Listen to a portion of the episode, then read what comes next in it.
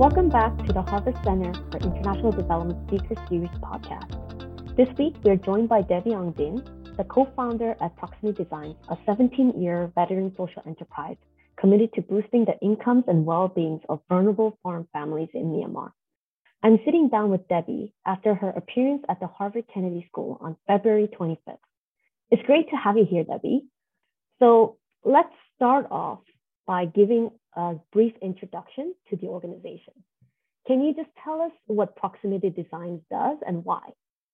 Thank you. It's great to be here and also great to have a chat with you. well, Proximity Designs is basically a social business, and our our mission is to create products and services for low income farm families. There's market failure and state failure to provide basic products and services such as technologies and sound agronomy advice and practices and farm finance. And so, you know, farmers need that support and it's not available and th- these essential um, services. So, what we do is try to seed the market and help build an ecosystem of suppliers and people um, showing that they are small farm families are a viable market and they're willing willing to pay and they're savvy customers and entrepreneurial ultimately it's to reduce rural poverty you've been running this organization for 17 years now but I know many students are keen to understand how your journey in this space began. And I know you and the co founder, Jim Taylor, founded the organization back in 2004. But before then, both of you were working across diverse roles and sectors. So, can you share just more about your journey and how it led you to start a social enterprise in Myanmar? Yeah, I think, well, Jim is also a Kennedy School alum. We actually met in Mississippi when we were out of college, and we worked with a civil rights activist uh, who was very involved in community development work in very poor counties in Mississippi. And so that's when the um, person we were working with, who was like a mentor, his name was John Perkins, he whole um, message was you have to be proximate to the needs and people that you're trying to help. And that was a very shaping experience. We were there for seven years. Shaping experience to understand you don't do things from a distance. You know, poverty is very complex and you have to really understand and the needs and feel the needs of and aspirations of people and be close to them if you want to be effective. After that, you know, we went to Cambodia and worked there for four years post Khmer Rouge and helping to rebuild the country. And of course, that was a whole different scale than community organizing. Uh, we were actually uh, one of the few foreigners there, handful of foreigners there. Um, it was heavily sanctioned after the Vietnamese came in. And basically, that's when we realized we, we needed, we were you know relating to ministers because that's the tool that's all the aid there was and the support there was. And so we were uh, we one min- i remember one morning the we are meeting with the vice minister of health and he said so what do you think we should do about providing health care to this province of a million people? And we both looked at each other and said oh you're asking us? And that's when we realized you know we really needed uh, much more uh, tools and skills to deal at the macro level, understanding the macro economy, political economy, and and how to go about doing things at a large scale.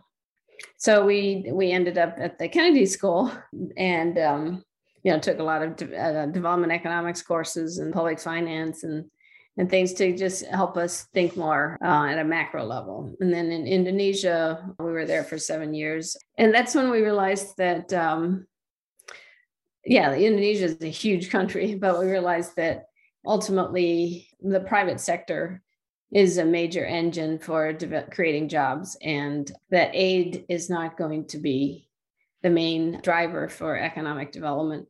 And so Jim went and got his MBA and then uh, worked in the private sector in agribusiness for seven years. And then we realized, yeah, at that time I was uh, asked to join a group of um, economists from Harvard, a team to go to Myanmar.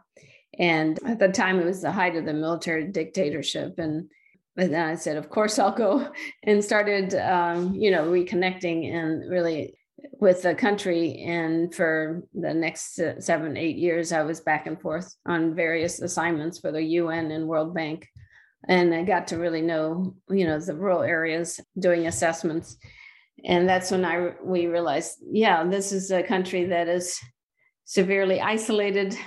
And it doesn't need to be this way in terms of people, you know, farming with such basic technologies and and we thought yeah there's a huge opportunity to do something and make an impact even despite all the constraints i'm so glad you're sharing this with us this is very very inspiring the kind of journey that you took to eventually get to myanmar and you mentioned in the very beginning about this importance of proximity to people and I know that is really embedded at the core of proximity design, and it shows up on the name.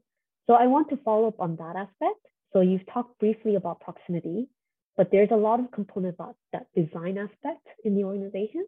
So could you tell us what that proximity and design mean to you and the organization? Proximity, I think it means to us that it's very much starts from a point of empathy and not sympathy. So the relationship we do have with our customers and people we're relating to is extremely important. When we started off, we said we didn't want to treat people as charity recipients or beneficiaries because that's not very transparent and it's also not very equal in terms of power dynamics. And so we felt like if we treated them as customers, you have respect and they have choice and dignity.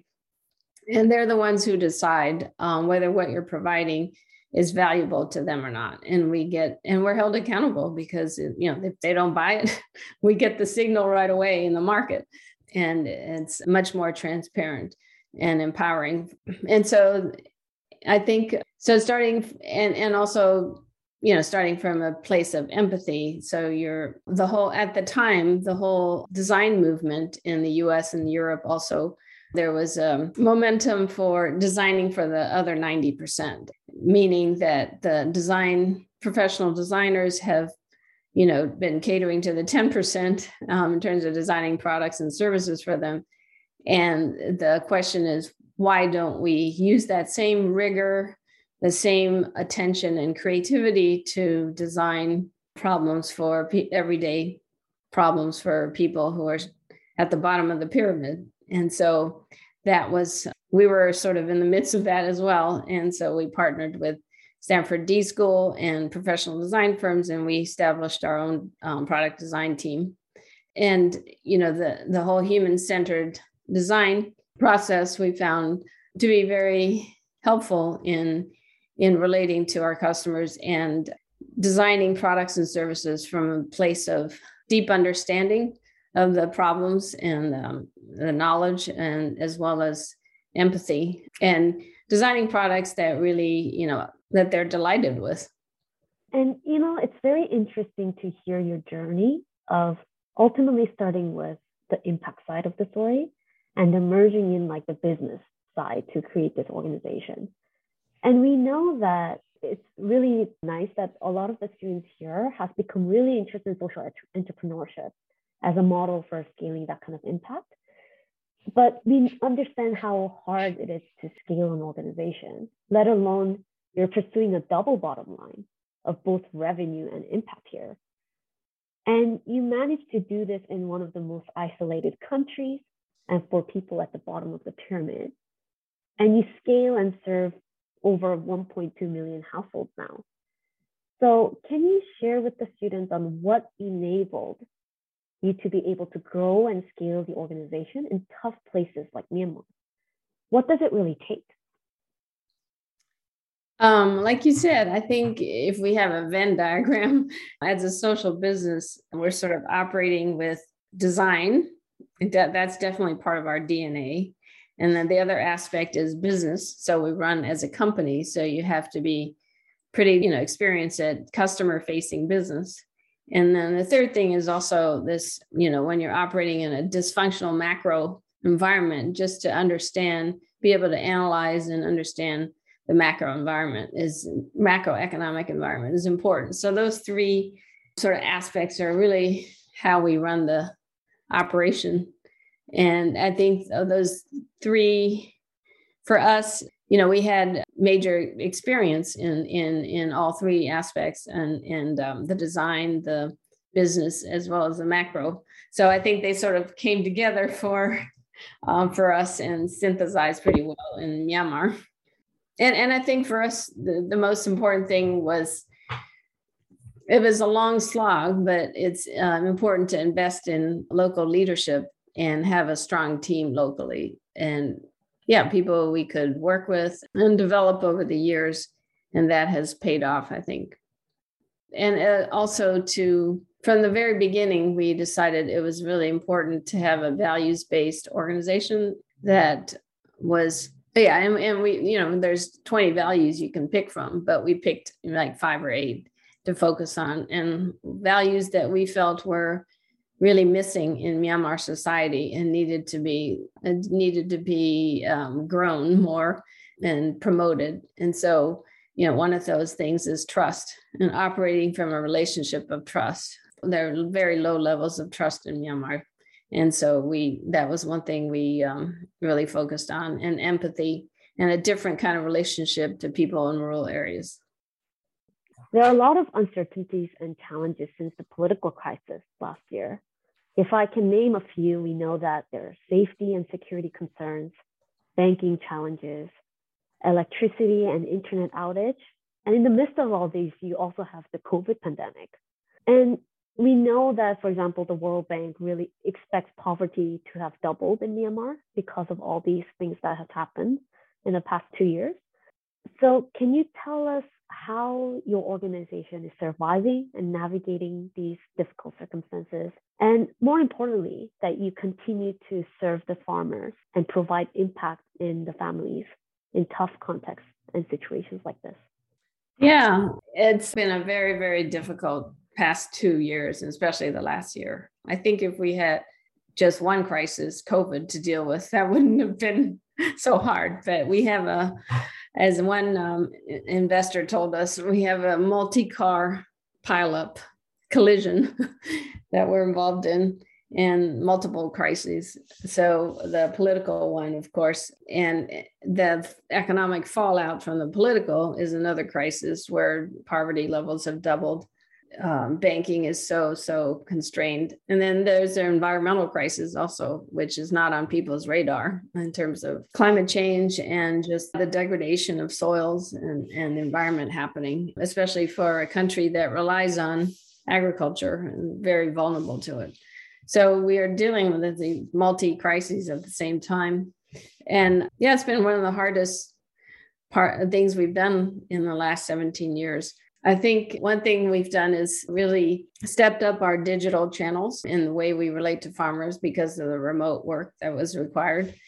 And there's constraints on travel. So farmers also are learning to, you know, they want to relate to us in different ways, and, and digital is one of them.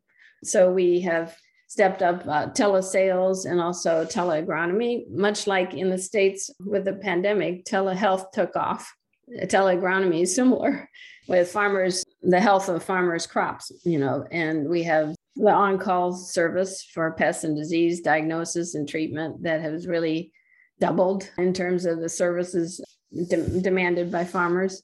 And the other thing is fertilizers, for example, and inputs have really doubled in price. And farmers are looking for less costly alternatives and also ones that are better for their soils. And it's been a huge opening for us, an opportunity for us to promote biologicals.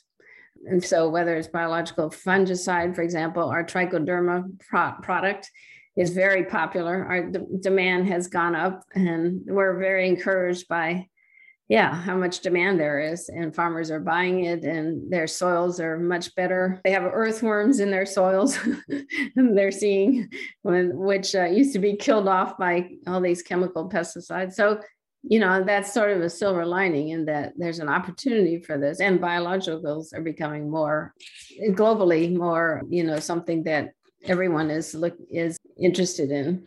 So we do have that opportunity in the midst of this to to pivot, and we have been doing that with new products and new channels. And you mentioned in the previous question the importance of local leadership.